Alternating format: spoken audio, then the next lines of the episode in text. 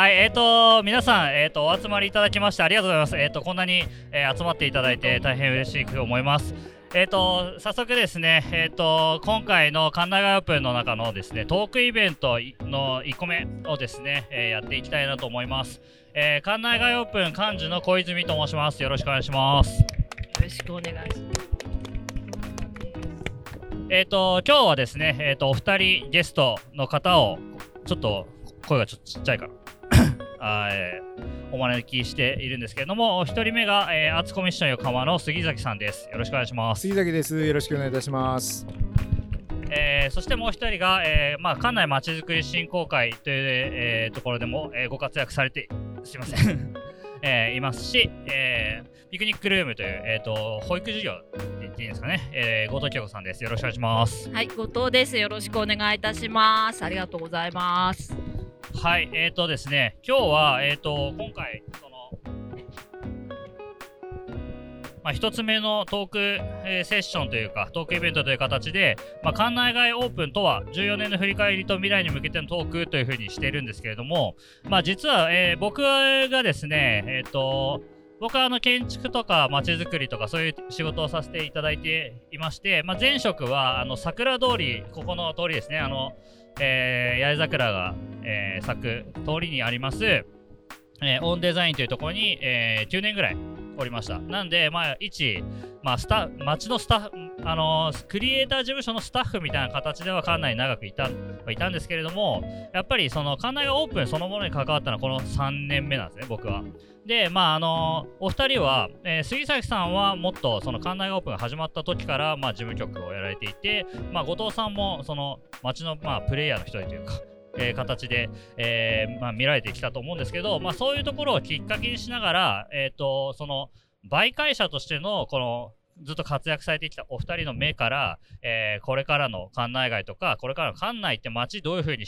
なっていくといいかなみたいな話をちょっとしていきたいなと思います。えー、1時間くらいになりますけれども改めてよろしくお願いします。よろしくお願いします。はい。えー、じゃあちょっとね、さっき歴史みたいなことはさらっとでいいんだよと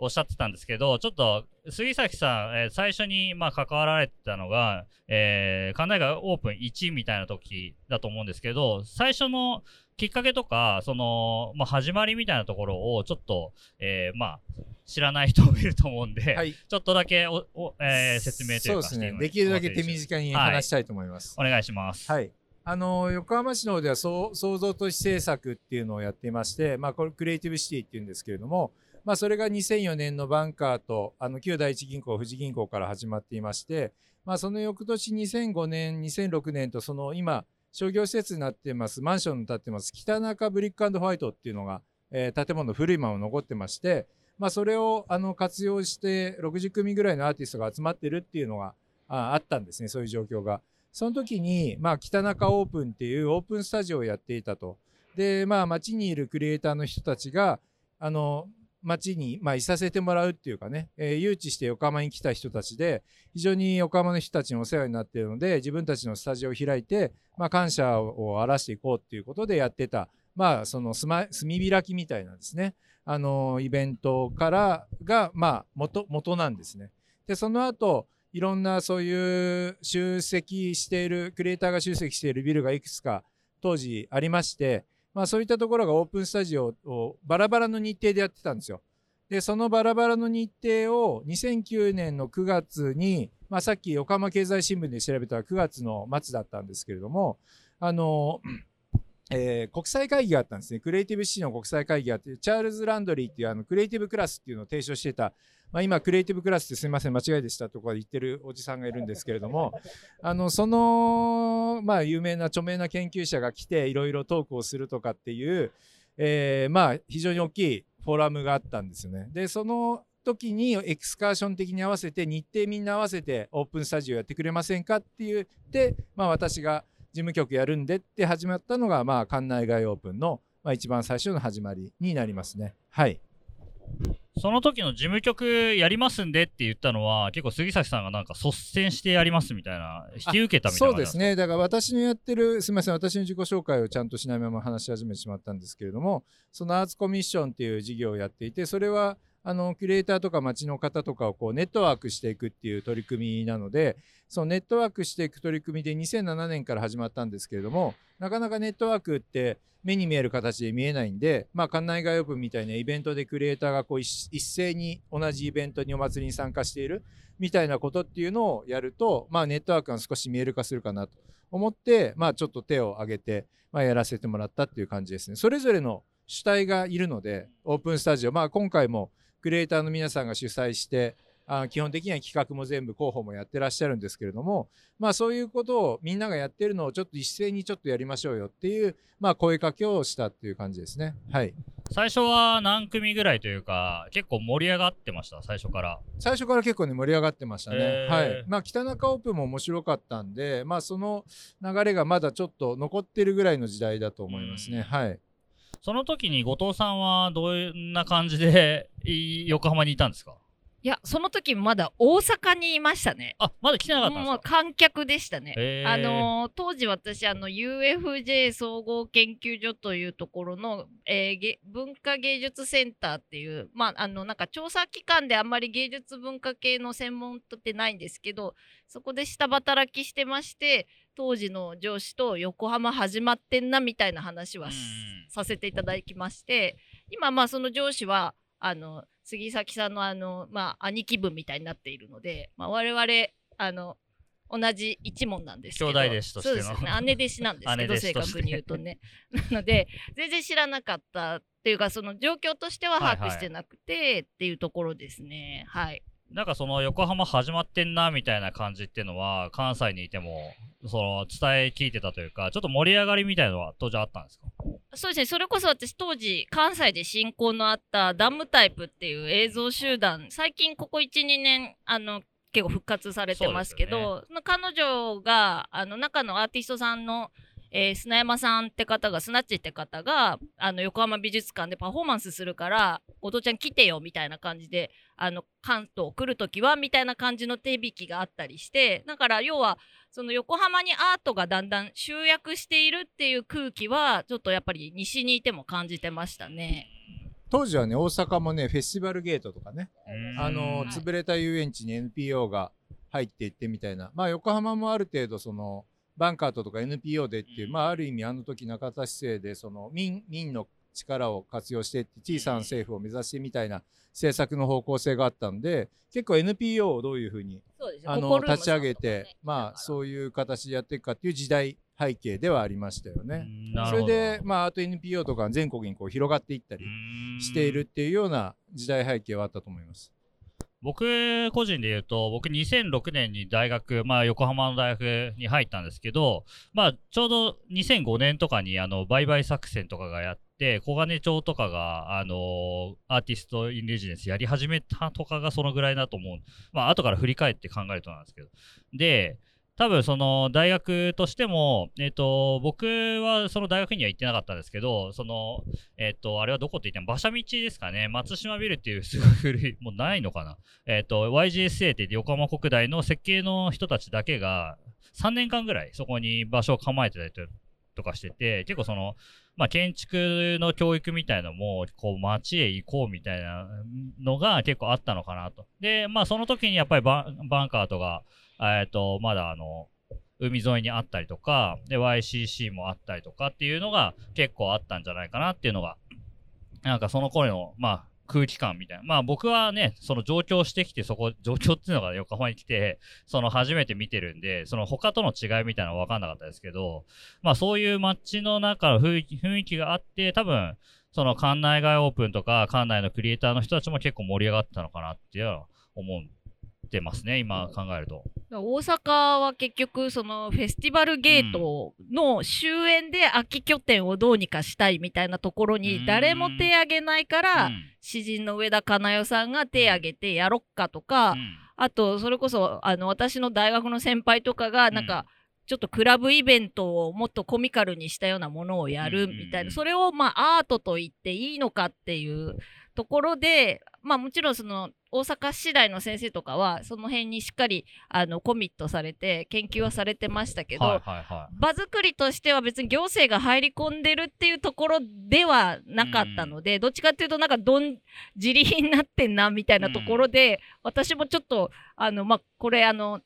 オフィシャルに公開されないと思うんですけど そういう現状を見てあもう大阪から出ようっていう 2005年に出ちゃうんですけど、はいはいはい。その片や横浜はちゃんとそのやっぱり政策として掲げつつある空気があったので、うんやっぱりあのアート界隈って言ってもそんなに広くないんですけどやっぱすごく羨望の場所ではあったので関わりたいとは個人的に思ってやっぱ上京してきましたね。で、後藤さんが結果来たのはに何年になるんですか？横浜や。えっと、2005年会ぐらいにやっぱりそのちょくちょく観客オーディエンスとしては来てて最終的には2006年の当時財務はいはい、はい。ですね、あの今今ベースさんになってますけど、財務というあその、まあ、クリエイティブ拠点うんうに、ん。その杉浦さんとかもいらっしゃいますけどそこでイベントをやるんですけれど、うんうんそこでイベントをやった時に外部からのイベントでそしてそこの一事業者さんからあのうちの会社に来ないかって言われてあの3日ぐらいで「はい分かりました」って決めて、へ東京から最初はあの通い出すわけです通って横浜に来てました。ーで、その後、まあ今でこそ子供事業みたいな形だと思うんですけど、それは途中から方向転換されてというか、子供事業始めようみたいになったんですか？そうですね、ざっくり、あんなやると長くなっちゃうんで、ざっくり話すと、そうすると、まあ、その当時から、あの、杉崎さんや、ここの杉浦さんとは、もう同じ拠点で、うん。これからどうマネジメントとか運営したり、発信全体しようかっていう仲間ではあったんですけれど、で、その後、財務がなくなり、あの、別に、あの、あれですね、拠点の支援が始まったので、大成ビルの方に流れが移った後に、知り合ったニテヒワークスさんと一緒に後藤さん子供事業やらないって言われて、自分でやり始めてしまい、うん。それが株式会社として立ち上げなので、ざっくりとその流れで結局だからクリエイターの方々と話し合いながら最終的に子どもの拠点はきちっと作ってそこをまあなんかよりどころにしていくのが良いのではないかという私の思いがあって作っていますし今もまあそこは結構堅守してクリエイターとその子どもたちをつなぐ子どもの拠点としてやれてるかなとは思います。結構ね、周りで僕の先輩なんかもそうですけど、結構後藤さんのところにお子さん預けて、えーもらあの見てもらってるっていう人たちもいるしっていうところで、い結構います。シンプルに。はい、やっぱりその、あの、街の中で、やっぱりその館内っていうと、その、最初は、その、クリエイターの街ですらなかったんじゃないかなと思うんですよね。その、えーまあ北その北中の、まあ、いろんな拠点ができてたりとかそれがだんだんこう移動してったりする中で徐々にそういう、まあ、ビルの空いてるところというかあんまり使われない埋まりにくいところにクリエイターの人たちが入ってっていうところあったと思うんですけどその中でそのまあ特にこうそれまではオフィス街とかあと夜の、ま、街飲み屋さんが多い街みたいなこうところはあったと思うんですけどそこにだんだんだんだんこうやってこう昼の顔ができてきてでさらにその昼をまあ、受け止めるじゃないですけど子供たちっていうのはね、まあ、あの 夜の顔ないないですからやっぱりそういうところでっていうところで後藤さん的なこう授業が出てきたのはすごいいいところかなと思っているんですけど、あのーさっきですね、まあちょっと道路をどうやって使っていくかみたいな公共空間を使うってところにここ最近の館内がオープンシフトしてきてるなっていうのがありまして、そういうところもちょっと一つの話の軸にしたいなと思うんですけど、まあ杉崎さんこうずっとこう、まあ館内がオープンと伴走し続けてきて、ちょっとまあ経営的なところも含めてなんですけど、ざっくりこれまでってどういうふうに会場というか変遷してきたみたいな、ありますか？あのーまあ館内外オープン先ほどクリエイターをネットワークする目的でってお話ししたんですけれどもクリエイターをネットワークするだけじゃなくてオープンしていくっていういわゆる街とどうやってクリエイターをつなげていくのかっていうことが、まあ、非常に大きいあのテーマとしてやっている、まあ、非常にそのデザインとか芸術とか、まあ、それ以外のものあのいろいろなものがあるんですけれどもそういったものは非常に生活の中の身近にあるものでまあ、街の中で欠かせないものとしてあるとは思ってるんですけれども、まあ、そういったものを作ってる人たちは結構裏裏方で表に出てくるわけではないので、まあ、そういう街のそういう地下系的なね地下でこうつながっているリリゾームねね、リゾーム的なね、ところの人たちをどうやったらこう表出させていくのかみたいな話がまあ一つ大きいテーマとしてはあのあるんです。でまあそれがなかなかいつも分かりづらいっていうのが、まあ、言われ言われながらずっとやってきてはいるんですけれども、まあ、クリエイターを、まあ、開くとか、えーいうことをずっとオープンっていうものの意味として初期の頃からスタジオオープンとかをやってきたんですけれども、まあ、クリエイターが、まあ、街をこうどう開いていくのかみたいなことを考えていった時にその公共空間活用、まあ、一番最初にやったのは2016年のその道路のパークフェスタっていうのがあるんですけれどもパークフェスっていうのがあるんですけれどもそのクリエイターがどうしてもその事務所に来てくださいって言ってもなかなか来てくださらない当たり前の話なんですけれどもなんで自分たちが外に出て行って、えー見えるようにしてしまえば自動的につながりってできるじゃないですかっていうようなことで、まあ、道路をあ使って自分たちでプレゼンテーションしていこう、まあ、それが強いて言えば街街クリエイターが街を開いていくことになるんじゃないかっていうことで始めたのが道路のパークフェスですね。でこの館内の、まあ、バス通りそれから港大通りそれから大野江町本町通りまあ大体200メーター四方ぐらいなんです。200メーター ×200 メーターになっていて、うんその館内の道路が全部例えば公園になっていたらどういう新しい価値をあ生むだろうかっていう街にどういう新しい価値、まあ、転換していくだろうかっていうことを一つ仮説として設けた時に当然その中の道路を全部公園にすることはできないので、えー桜通りっていうですね、まあ、通りに絞ってですねそこをある程度公園にして見立ててクリエイターがそこでいろんなコンテンツをやって遊びを始めたら、まあ、今遊びっていうのは一つのまたテーマになってきてるんですけれども街づくりの。その遊びを始めた時にどういうことが起きるんだろうかみたいなことを、まあ、やり始めたのが2016っていうことですね。でまあそれが点々とつながっていて今のこの広場の使いになってるんですけれども。あの遊びに関しては長く話すとあのまずいんで あの最近あのライフル、はいライフル総研あの島原ホームズ万丈さんですね。ホームズ、はいホームズライフルホームズ総研の島原万丈さんっていうのが毎年めちゃくちゃ分厚いレポートを出してるんですけれどもめちゃくちゃ面白いレポートなんで今年のテーマは遊びでしたね。はいはい。まあそういうような中で今街づくりの中で遊びっていうのは非常に大きなあの重要な、あのーテーマになってくるんじゃないかっていう、まあ、ことが今言われているところで、まあ、そういうことを少し先取りして、まあ、自分たちとしてはやってきたのかなと思いますね。はい。そうですね、2016年、まあ、僕は一スタッフとしてですけど、まあ、その桜通り、えーまあ、まあ、止めてというか、車を止めて、まあ、路上にこう人工芝引いたりとか、その、えっ、と、まあ、子供たちがこう、あの、地面に絵描いたりとか、そんなようなことをしてたのかなと思いますし、あれは2016だったかちょっと忘れちゃいましたけど、路上でこう、クリエイターのね、あの、設計事務所のボスとかをみんな揃えて、それこあそ、大喜利ね。そう、商はいはい ちょっとねあの2018年。円楽賞オマージュで言うと、やっぱ商店的な感じで、こう、色とりどりの発表を買って、で、それ着てもらってっていうのをやったり、しあの、大喜利的、クリエイティブ大喜利的な、あの、ことしたりしましたけど、やっぱりこう、まあ、それと、やっぱりまあ、今ね、遊びがフィーチャーされてるっていうお話と、やっぱり街づくりの中での、やっぱりその、公共空間とか道路空間使っていこうみたいなことを、えーどんどん注目されてきた時代とやっぱ重なってるのかなというふうに思いますね。で、後藤さんはその頃にはもうすでに、あの、館内まちづくり振興会でも結構こう、中核的な役割を果たされてきたのかなと思うんですけど、どうですかね？館内、そのまちづくり振興会、ジョインはされてたと思うんですけど、そうですね。2016年から関わりはあったんですけど、1617年はまだあの会員だったりあともう手伝いの手伝いでしかなくて2018年からその事務局とか理事でお世話になってましてあの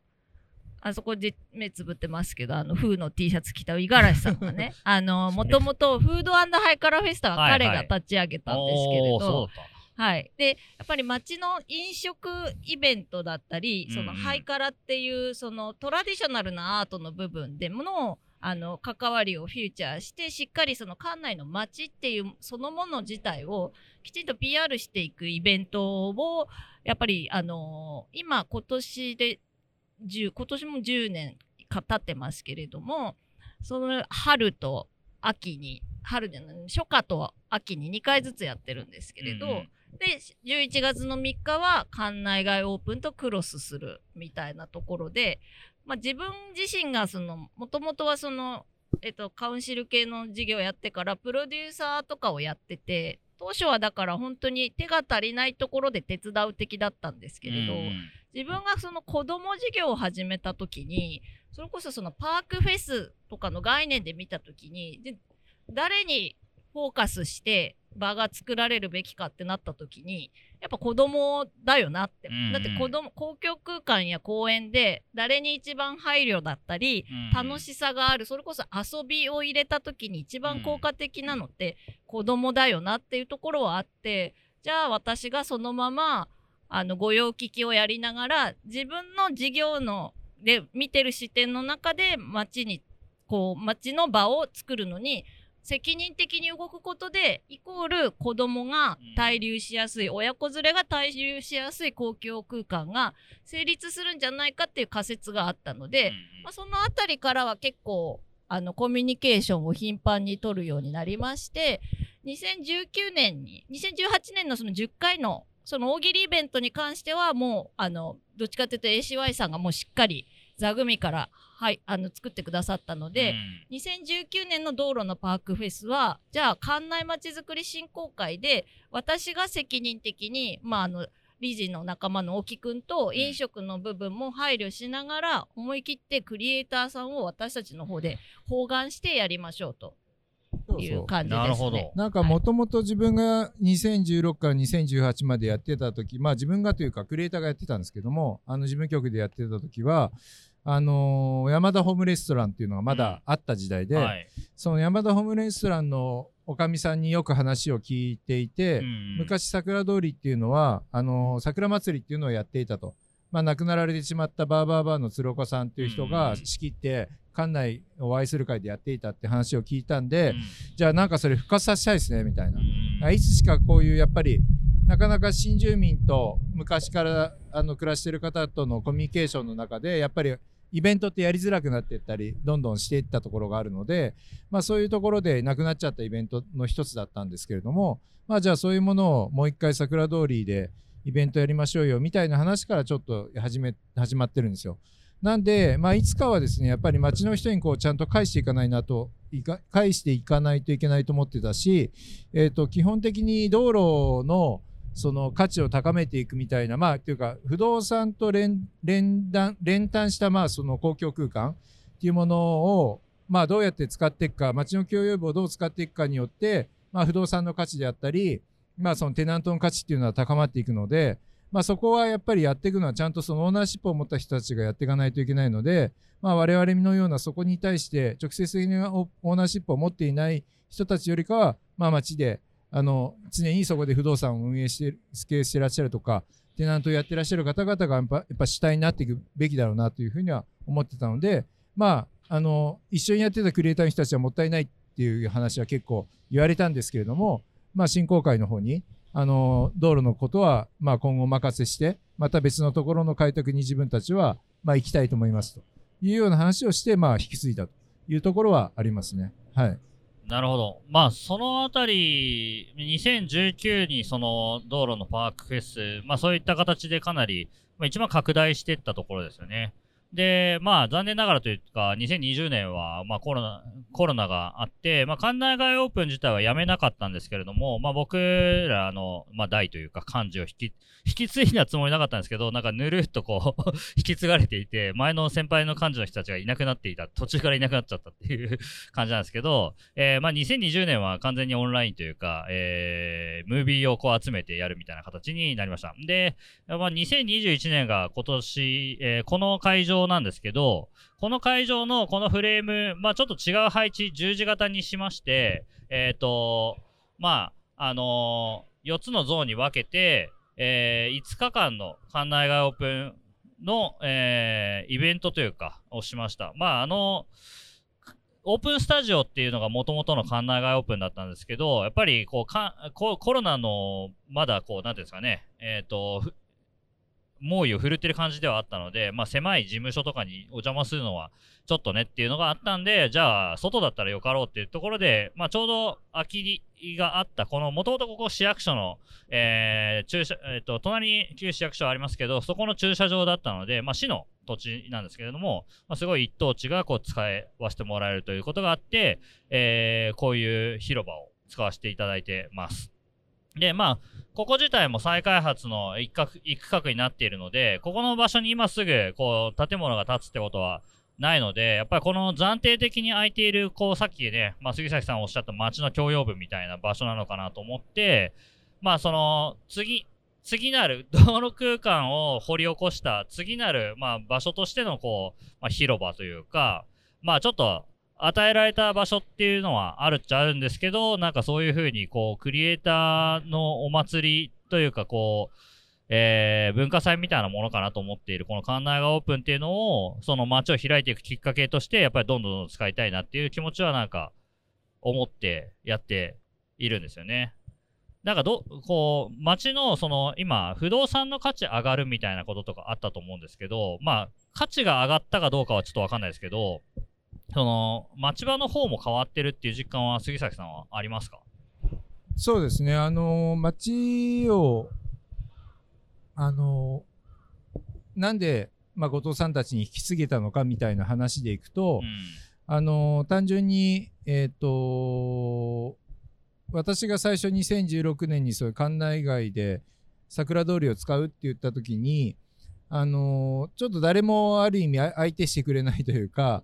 あの土日の館内の昼間で何やるんですかみたいなやっぱ感じだったんですよ。あの実際に館内っていうのは夜の街で、まあ、歓楽街地元の人たちもそういう感覚を持っていて多分それをハイカラフェスタとかで少し昼の状況も作っていった今もなお作り続けていらっしゃるところがあるんですけれどもその昼間の館内ってどういう街なんだろうとかどういう価値があるんだろうみたいな話っていうのをしていくっていうのは非常に価値があるなと思っていたんです私は。なのでまあ昼間誰もいないかもしれないオフィスで市役所がね昔は大きな、あのここを支えてるあのこの町を支えてる大きなオフィスだったんで、まああのそういうのが土日だと一切ないわけですよ人が来てないわけですよ。でお店もみんな休みになっちゃうわけですよね。でそういった中で住民の人たちでも結構いるんじゃないのかなみたいな話はあってまあその辺はあのデータデータをあの分析後藤さんとかしてるので後でちょっと話してもらうといいと思うんですけどやっぱり意外に昼間道路を塞いでイベントをやってったりしたら子供とか親子連れとか結構で見える化したと、うんうん、でこの街でそういう時間の過ごし方をしてくれる人が、まあ、かなりいるんだねっていうのをやっぱりずっと昔から街づくりやってきた人たちも気づいたというか、うん、まあクリエイターの取り組みを見て気づいたっていうところがあって、まあ、それで結構ねあの子供の話で町の人がやや自分たちでやろうかって話に移っていったところがあります。そうですね。あのー、私自身が子供事業やるってなった時に、うん、あの、ま、なあ、ほとんどマーケティングせずに、急にやるぞっていう話になったんで。実感として子供いるっていうのが分かってたっていうわけじゃないですかいや、あんまり分かってないです。えー、あの、こういう事業やろうと思うんだけどって言った時に、預けたいです、働きたいですっていう数が、ほぼほぼ定数集まってしまったので、じゃあちょっと実験的にやってみるかって。私あの実験大好きっ子なので、基本的になんかプロトタイプのことをどんどんやっては、じあの考えみたいなことが好きなので、じゃあまあ別に会社もそのそんなにリスクがあるわけじゃないからやってみっかみたいな感じになった時に、自分がその業界として最高発の状況でじゃあ何を捉えていた方がニーズとして捉えた方がいいかってなった時に、まあ、自分自身も館内にそれまでまあまあいたので5年6年いた状況の中でもうちょっとか10年弱いた状況の中でこの素地をきちんと熟知する人間としてちゃんと子育て支援や子供にコミットした方がいいなということもあり、町内会や、えー、社協さんとかあと、その、関内まちづくり振興会とか、一旦全部所属して、で子供館内の子供に関する起点のもの全部フックにとりあえず引っかかってみるっていうことを、まあ、3年4年ぐらいやってみてで特にやっぱりそういった事業の中で感じたのがやっぱ町内会の人とか聞くと分かるのでリーマンショック以降スナックのビルがビルごとなくなりその後に中堅のディベロッパーさんがマンションを建てると。で当時はやっぱりアクセスや風光明媚なところからえー、シニア層が対の住みかとして住むんじゃないかと当初思われてたのが蓋を開けてみたら親子連れや小さいお子さん連れやディンクスが移り住んでいると。でましてやあの北中のね今ザ・タワーさんってこういう名詞出しちゃいましたけど 北中の前に大きいマンションができて、はい、蓋開けてみれば1000世帯増えて、うん、そのうち子連れが300弱。おやっぱそれぐらいいるんですねはい。子供の数でいうと100人超います、じゃあそれを町内会ってもともとあの住んでないので考えて住んでなかったのでリーマンショック以前は、うんうん、でじゃあそこから事業者たちが町内会の面々もやってて私も事業者で町内会の理事なんですけどじゃあそういった時に誰がその福祉を支援していったり担っていくっていうところを課題として出た時にあ私がその道路をこうアクセスしていく中で彼らの場を担保する子どもたちの場を担保して、例えばクリエイターといいいい空気でマッチングさせたりそれこそ遊ぶことがここの街のすごい最大価値であるし、あの続ける意義があるなっていうところはすごく大きく感じてはい続きも含めてですけどあの いろいろこう策を練ってったわけですよね。はいはいはい。はい、はい策はどんなものが具体的にはやってたわけですか？でもあのー、先ほど言いましたけどコロナになったって言った時に、はい、あのいのいちにやっぱり考えたのはじゃあ道路をちゃんと活用して場を作りましょうっていうことでその時に手を挙げてくださったのが同じビル仲間で、まあ、クリエイターの大先輩である西田さんですよね。はい。で大成ビルで我々拠点持っててそれこそ財務時代からの拠点仲間ではありましたので、まあ、あの西田さんもだいぶ財務時代よりも10倍ぐらい大きいところになってましたんで 西田さんのところのあのメンバーと一緒にその大成ビルの前のね桜通りの一区画を開いてそれで安全に配慮する形で、私がやってた当時あの桜ホームレストランって今もやってますけど、その子ども食堂的な活動の食材をちょっとその路上のテラス席で提供するみたいな。活動をしてやってみようってなったらまあ人いっぱい来ちゃって ちょっと密っぽい、危なかったんですけど まあクラス発生しなかったんですけど、あれこんなに子連れ来るし、はいはいはい、あともうおじさんいっぱい来て、なんだやっぱ集まりたかったんじゃんみたいなところでやっぱりこういうところが街中にもどんどん作られるべきってなった時にもはやそれって公共の役目ではなく、我々がその民間がちゃんと視点を持った民間が、まあ、きちんと機能していくことだし責任をある程度取るところにこういっただあの公共性の高いメンバーがきっちりその裏取りをしていくというところが大事だなと思っていますね。うんそうですね。結構まあいろいろアドバイスはしました、こういうふうにやったらいいんじゃないかとか実際に振興会を公共的に捉えた場合どういうふうな関係性づくりがあるかとか資料を作ったりとか、そういうことはさせてもらって、えー、少しまあそれをどう使うかはねまた振興会さん次第だとは思いましたけれども、まあ、そういうことのお手伝いとかはしましたね。うんうん、はい、なんかやっぱりそのクリエイターとかまちづくりをやっている、まあ、振興会って市民団体みたいなもんなんで、うんうん、その市民団体みたいなものであるとかそこに対して例えば三井さん三菱さんってこう2つ区画がこう、うん、開発者が入っていらっしゃるとか、まあ、テナントさん飲食店さんもいますよねとかっていう中でどういうふうにそのネットワークしていくかとか、うん、あのどういうふうに連携していくかっていう話で言ったらその共通のアジェンダっていうものを、まあ、見出した方がいいっていう話はしたんですよ。うん、要するに共通項として自分たちがあそれぞれ協力したいポイントっていうのがあるはず、うん、それは必ずしも一つじゃないしいろんなポイントであるはずなのでそこをやっぱりある程度分析していくことによって共同っていうのは生まれると。まあ、そういったものをどういうふうに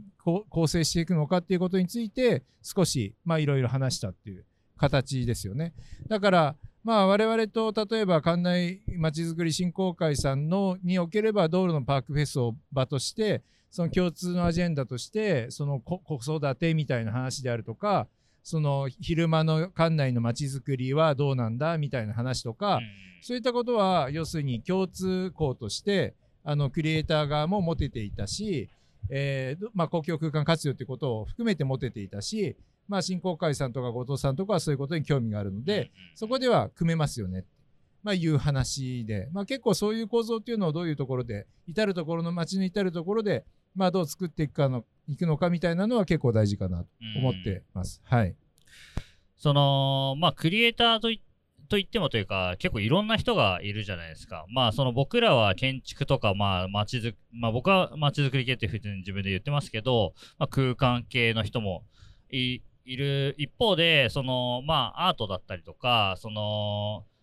えこう直接なんか街と関わりづらい人たちもいると思うんですけど、なんかそういう人たちのこう巻き込んでいき方というか、公共空間を使おうよって、まあ、西田さんね、まあ僕の前のボスですけど、まあ、建築も街づくりもやっているから、すぐ乗っかれる人ではあるんですけど、それ以外の人たちの乗っかり方とか、あと、あと、町場の人もそうですよね。なんかその、え、道路を使ってもうち別に1階に店ないしとか、いや別にそんななんかお客さん商売してるわけじゃないんだよね。あその B2B でやってるから、その、客が、なんかにぎわいが増えてもそんな変わんないんだよねみたいな人たちいっぱいいると思うんですけど、なんかそういう、なんていうんですかね、巻き込み、人の巻き込みに対してのお二人のなんかスタンスみたいなものをちょっと聞いていきたいなと思うんですけど、後藤さんどうですか？そうですね。あの、もう一貫してるんですけど、うん、子供事業なんですよね、うん、で、やっぱり長くやっている店舗さんこそ、あの、そのあたりはよく熟知されてて、うん、それこそあの、山田ホームレストランの、あの、まあ、おかみさんというか、主人の妹さんが、今私一緒に子供食堂的な活動もやってるんですけど、ね、はい、彼女の意図もあるので、桜ホームレストランという名前でやってるんですけど、まあね、長く関内に愛着を持っている人こそ、うん、昔の関内ってもっと、まあもっとっていうか、まあ時代もあって開けて、子供同士が本当に道路で遊びながら、まあ車が少なかったんで、でいろんなことをやってたんで、お花見とか、やれスイカ割りやろうぞって、道路使って。すごい下町っぽい感じだった。あ、そうそうそうです。ただ、もちろん夜になったらガラッとチェンジするんですけど、昼間は割と自由に開けてたっていう空間をよく知っているので、なんか道路を使って子供がいるっていう風景を非常に歓迎してくださってて、で、やっぱり人が増えてきて、あの、まあ遊び場ね、割と港未来も横浜公園もあるんですけれど、館内でしかできないようなちょっとしたなんかこう、隙間的な遊びで、やっぱり隙間とクリエイターってハマるじゃないですか。うん、そういう時にちょっとしたワークショップとか、あの、ビルの中からクリエイターさん降りてきてもらうのいいねって言った時に、やっぱり自分もアート出自なので、うん、動線として作りやすい。その、イノベーションじゃないですけど、こう、か、ね、あの、なんか発火させやすいところはあるので、自分の使われ方、使い方としては、そういうところに、あの、ちゃんと着地していくと、もっと子供たちが、やっぱり館内に、今度は館内に子供から愛着を持たせるっていう一つのミッションもあって、最終的にはそこで育った子供たちが館内の街を興味持ってまた高校、中学、大学生、大人になっても関わってくれるっていうことが、やっぱり結局それ、SDGs 的なね、SDGs 的な言い方2回言いましたけど、あの、こう、繰り返して街を創生していくっていうところにつながるのかなと思ってますし、結局、愛着、大人はね、やっぱりこう、仕事だったり、なんかその、まあ、ちょっと時間の消費でやってるっていう人もいる中で、やっぱ、あの、植え付けていく、マインドを埋め付けていかないと、あの、意味はないかなと思ってるので、だからこそ子供にアートをっていうところは、あの、意識はしてますね。杉崎さんはどうですか？そういう、ちょっと乗っかりづらいな、みたいな風に思ってる人たちを、こう、まあ、全部が全部無理にこう巻き込んでいく必要はもちろんないと思うんですけど、でもやっぱりその、ある種の集まり感としてのこうクリエイターのっていうのがあのやっぱり館内外オープンっていうところのお、まあ、オープンネスをどうやってふた散歩するかみたいなことなのかもしれないんですけど。でもいい感じに区分けはできてますよね。民公で。うんううん。んまあそれもありま、ね、ますまあ本当に無理に誘う必要性はないないとは私はい,、いつも思ってるんですけれども、そのまあ自分がやっている仕事でいけばまあややり方し手法になっちゃうんでね。まあこういう場所であんまり話しても面白くなく なっちゃうんですけど基本的に。なんであのーなおなんていうのかな。まあ基本的にネットワークはなかなか一体化しないんでまあ例えば、えークリエイターであればクリエイターネットワークとか例えば地元の企業であれば地元の企業さんとのネットワークとかあとはそのみなとみらいみたいな大企業さんであればみなとみらいのそういう大企業とのネットワークとか、いやばバラバラにまあこっちがある程度、えーちゃんとハブといううん。か、軸になってそそれぞれ違うコミュニティと、まあ、ネットワークしていくっていうのが、まあ、一番あのやりやすいやり方なんですよ。うん。なんで、まあ、まずはそれをやっていって、まあ、我々自身のネットワーク力をつつけていく。うんまあ、ネットワーク力がついてくるとそういう普段つながらない人たちをつなげることができるっていうのが、まあ、順番としてはあるっていうことです。だから、あのーそうした中で、まあ、やっていく中で、まあ、大事なのは結構リリーダーシップの顕在化みたいな話だったりするんですけれども、まあ、そういうのをやっていくとどういう人がその街の中でリーダーを発揮しリーダーシップを発揮していくかとか、まあ、リーダーって肩書きじゃないんでリーダーとしてこう見てもらえるかみたいなことっていうのが、まあ、徐々にまあ分かってくるというか見えてくる、まあ、そういったものに対して、まあ、どういうふうにそのアプローチしていくのかっていうことが、まあ、自分たちの仕事のやり方としては、まああのまあ、いつものやり方にはなりますけれどもね、だからそのリーダーシップを持っている人たちが、まあ、今言ってるアーティストの方とかそういった方々とこううまくネットワークを持っている人が現れれば、うん。それはそれでそういう人が、えーいろいろと組みか組み立てをしていくってことはあの見えてくるとは思うんですけれどもね。それとあとさっき言ったその時に必要なのは共通のアジェンダ。うん。だからそこがない限りはなんか乗っかっていっても意味がないじゃないですかってうん無理やり出ることに価値はないのでどういうような共通の価値があるのかっていうことをやはり見出していかない限りはなかなか難しいかなとはあの思いますけどね。うんなるほどなでもスーツ着なくなりましたもんね。昔着てたんですか逆に？いやいや、着てたのはだいぶ昔ですよう。ん。もう、アーツコミッションやってからは、あの、着てないです。のあんまり、え、でもなんかいつもこう、スーツっぽいイメージがあった。昔はも。っと公務員的な雰囲気があった公務員っぽくなくなってきてるのがいいんじゃやっぱ美味しいラーメンの話とかを もっとやっぱり街の人とやるっていうことで共通のアジェンダ共ですね。通のアジェンダ、はい。共通言語ね。でもだから食える話題をどんどうんん振っていくっていう。食えない男と呼ばれてる杉崎さんがいやでも本当にそうなんですよなんかこうんなんか何かを動かした時にやっぱり皇居に近い人が、うん。やっぱりちょっとうまくこうふわっと一緒にこう考えてくれる、うん。それいいねのやっぱり話題壁打ちだけでもできる横浜って本当に稀なんうで,、ん。で大阪で私も大阪も東京もそういう事業やろうって言った時にやっぱり皇居が非常に遠いので、もうあのなんかそうお城ドドラクエのなんかその竜王の城ぐらい遠いので、大阪とかは。だからそういう意味では本当にこう玄関の入り口にこうねあのほうき履いているおじさんみたいな感じうんいつもいるので、すごくそういう意味ではアートに親しみが持てるって言ったりあとここからその面白いこうアーティスト人脈っていうここからっていうかこの方やうん。この出先機関の方々からそこにつながるっていうのは非常にありがたい。市民にとってもそうですしやっぱり芸術系にいた人間としてはそこがポピュラーにこうピッとポップアップできるされるのは本当に非常にありがたいことだなと思ってますね。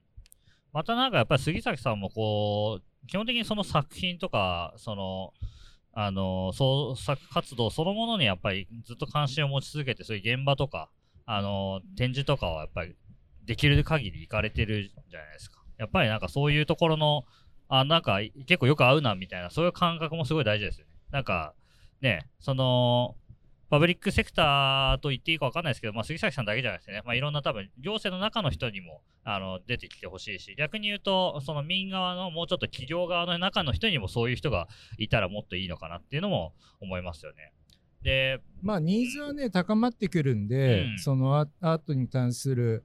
ニーズは確実に今、社会全体としては、あのちょっと横浜は分かんないけど、うんうん、全国的に見たらもう他他都市の自治体も含めて非常に今投資傾向にある、はいはい、はい。あのしかもまあかなり新しい形で投資をしていく、あの都市が増えている、まあ、うん。地方は特にそうですね、文化施設って一つ取ったとしてもまあピアノが弾けるホール作っうん。て、うん日曜画家とか写真を展示するギャラリー作って音楽練習室作ってみたいなことをやるあの自治体はもうほとんどないですね。あのこの前も山形先週行ってきたんですけど、はいはいはい山形クリエイティブシティセンター91っていうのが、うんうんあのできていてそれはまあ非常に古い小学校歴史的建造物の小学校をあのリノベーションしたプロジェクトなんですけれども、まあ、山形市が10億円ぐらい工事費をかけて、であそこは東東北芸術工科大学、うんはい。えー芸工大っていうのが非常に、まあ、私立なんで私立なんですけれどもそこは非常にあの、まあいろんな人材輩出してそう人材を輩出しているところでただまあ山形市市になんていうかな仙台から通ってる人がほとんどでみたいな、えー、か感じらしいんですよね。それをやっぱりどうやってこう街に定着してそのいわゆるビジネスとか経済とか、はその人材としてまああの街の中で山形の中でどういうふうに活活躍していってもらえるかのかみたいのは、まあ、課題感としてやっぱりあって、まあ、多分インパクト人口のインパクト的にもまあ学校で例えば何人いるんだろう分かんない。芸工大って1学年何人いるか分かんないけど、例えば500人いますとか、はいはい。そういう話になった場合に多分山形市内のそういう、人口構成みたいので例えば18歳から22歳が500人毎年いますみたいなうん。もあで全部で2000人かいますみたいな話になったらかなりのインパクトのある数字になると思うんですよね。だそういったところっていうのをどういうふうにその活用していくのかみたいなことを、まあ、かなり真剣に大学と行政が連携して考えて、じゃあそこをそのある程度ビジネス的にも回しながらアートやデザインについてあの発信拠点にしていこうみたいなことで、まあ、拠点形成をしているという場所だったんです。うんあのプライベートではい行ってきたんですけれども、えーとまあ、そういうようなこととかを見ているとその経済活動と芸術みたいなものっていうのは非常にやっぱりこれからも、あのー近くなってくるし企業とか、えー自治体とかそういう街づくりをやってる人たちがどんどんそういったものに対して関心を持っていくっていうことで、えー増えてくるでそれに対してやっぱりコーディネーターとかプロデュースする人はちょっと足りないかなというふうに思っているので、なんかそういうものをやっぱりどういうふうな形で、まあ、ネットワークしていくのかっていうのはこれからの課題なのかなというふうには思いますね。なるほど。はいまあ、あのもう、なかなかこうじ時間もいい感じに詰まっていけるところもあるんですけど、えっ、と、まあ、最後にというか、これからの話をちょっとだけしたいなと思うんですけど、まあ、お二人、もまさにこう、まあ、民間側、公,、えー公共側っていうところでも、まあ、ハブ人材、さっきもお話ありましたけど、まさにこう、ハブ的なポジションだと思うんですけれども、えっ、と、まあ、隣の、えー旧市役所のところ、この、まあ、場所もこう8年後か9年後にはまた新しい、えー巨大なこう施設ができていて、で、まあ、さっき学校の話ありましたが、関東学院さんもうほぼほぼ完成して、あのもう4月からかな、あの入ってくると。で、まあ、えっ、と、あそこにも神奈川大学の子たちもいますけど、神奈川大学もみなとみらいにキャンパスできましたし、えーまあいろいろかなりこの街自体があのかかなり大きな、えー力でこうまあ外的な力って言ってもいいかもしれないですけど変わっていくっていうところでこのハブとしてのお二人これからの館内がどういうふうになってったらいいかというよりかは自分としてどういうふうになったら面白いかみたいな風ななんかその希望的観測でもいいんですけどありますかっていうところをちょっとお聞きしたいのかなと思います。あのさっきの山形の話じゃないんですけど私も山形にあの 夫のルーツがあるので詳しいんですけど、うん。多分だから庄内とのあの道路がもうちょっと拡張したら、まあ、文化の行き来庄内の方がね文化の熟成はたは高いので、うん。まあ、そのあたりのちゃんと交通インフラが整うともう少し快適になるのかなってあのなんだっけ東北中央自動車道っていうのがはいはい。まだまだできてないんですよ、うん。秋田の方まで伸びるんで、うん。そうすると秋田の方もねほら岸さんとか横浜からにいらっしゃった岸さんとかがね秋田もね大学そが中心になって結構いい拠点があるんですよ。そう、やっぱね、交通インフラがしっかりあっちの、あの、日本海寄りのところでできると、もう少しいい感じになるんじゃないかなって思うのと同時に、うん。つまりここも、うん。多分大きなバスステーションというか、交通ステーションになるんですよね。そうですね。意外と注目されてないけど、かなりバスタみたいなやつができますね。そうなんですよ。で交通インフラができることによって人の流入の出入りがものすごいことになるなと思った時に今やっているあの小さな区画の道路の使い方とかってどう変えていくべきかそれともどう変わらない部分のところを考えていかなきゃいけないかっていうことはそのかあのフードハイカラフェスタのあり方も含めてですけれど、やっぱりそのすごく難しさをうん。覚えると同時に、まあ人いっぱい来るからワクワクする部分もあるし、クリエイターの人もあの定着しやすくなるし、うん。今経済局もあの補正予算で今度、あのイノベーターの拠点の支援も始まったり、始まっているので新しい人を なんかこう意図的に呼び込める今風土はあるので自分としても今あのなんか経産省のイノベーター支援のやつでつながってたりするんですけど、いろんな全国の人と、館内おいでよってしょっちゅう言ってるんですけど、ままだまだそういう意味ではあのつく呼び込んだりできそうだから、今ね打ち合わせしてる前にもあの安田君ってイノベーター来てましたけど、うんああの子もなんかあ面白いからおいでよって言ったら来てくれるようになって、うんそうやっぱフットワークの軽いメンバーをノアさんもいらっしゃいますけど、ある程度やっぱりちゃんと町の人次の町の人として私たちはメンバーシップとしてしっかり固くしていって、それこそ今回ねあの新しいそのツアーの牽引するにあたってあのあ若いメンバーが出てきましたよね。滝脇くんとか、そういう子たちがある種ちょっと責任や意識を高めてあの館内の町の人たちやうん。館内に来る人たちとちゃんと対話をしていくっていうことの、まあ、民としてのなんかこうチーム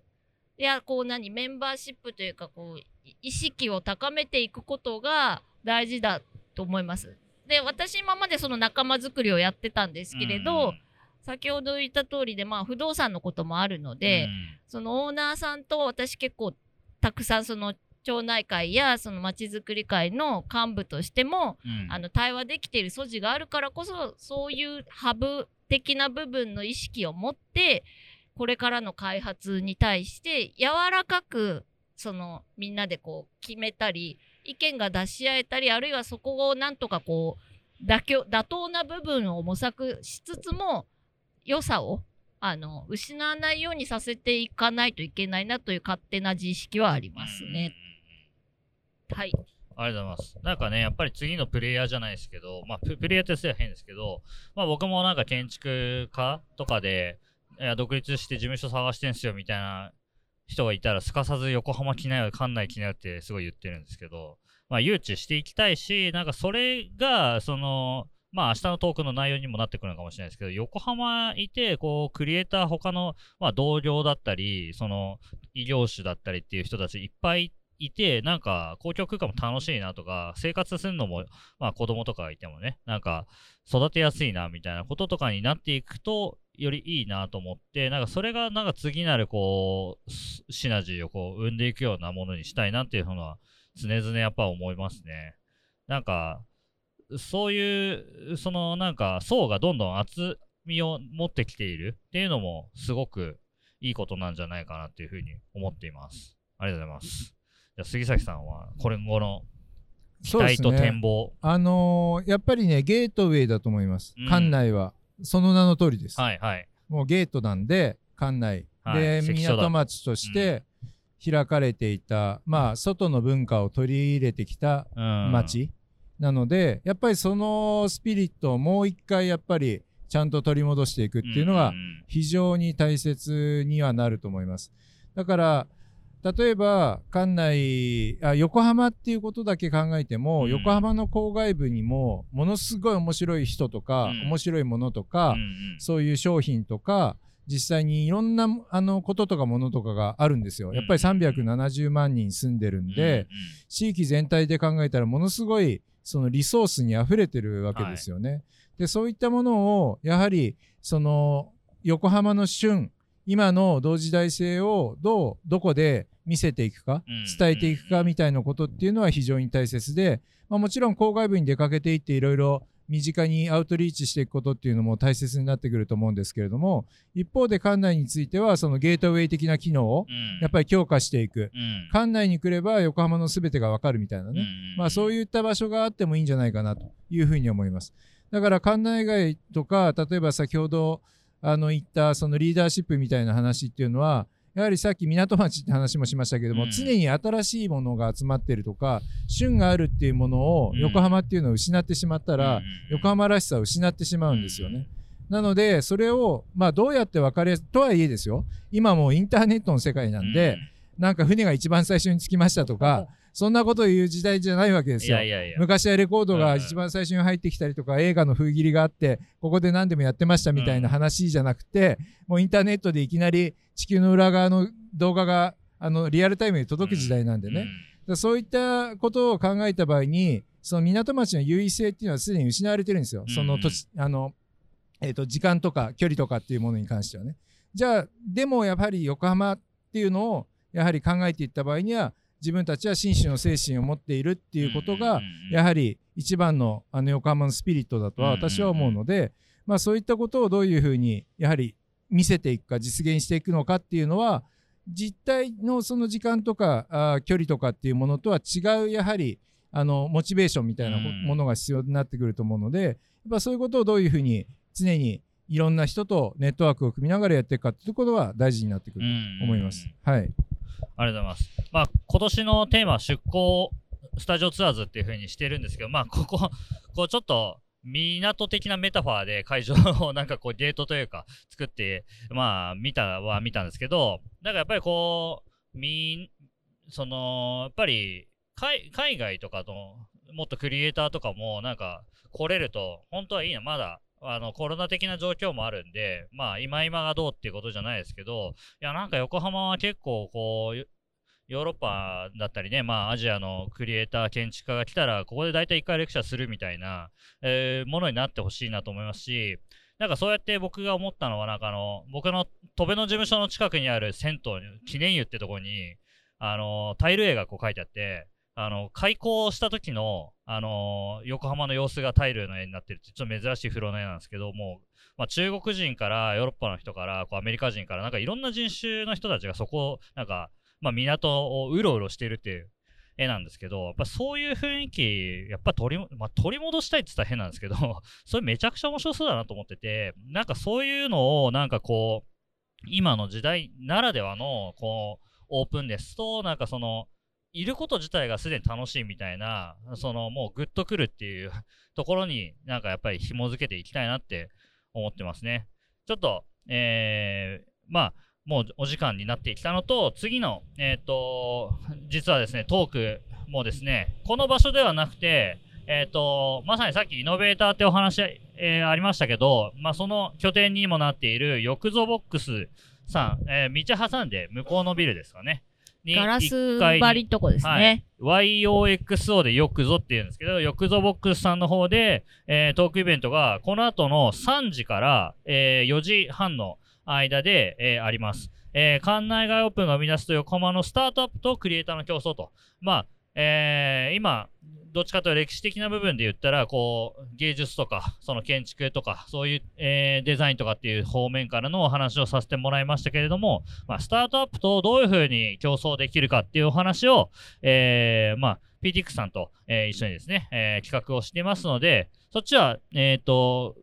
500円になっちゃうんですけど、まあ、現地で、えー、払えるということだったので、この後3時から、えー、監視がある方は、ぜひそちらの方も、あっちのビルです。えー、行っていただければなと思います。えー今日はちょっと準備がままらならない中でしたけど、まあでも、お二人に改めてこうやって時間を作っていただいて、なんかお話聞けたことは非常に良かったなというふうに思います。ありがとうありがとうございました。はい、あありりがとうごがざいました。あのこん今回のね、はい館内外オープン、さっきのよくぞと連携したりとか、はいはいまあ明日は横浜橋商店街うん。を歩くとか、商店街で、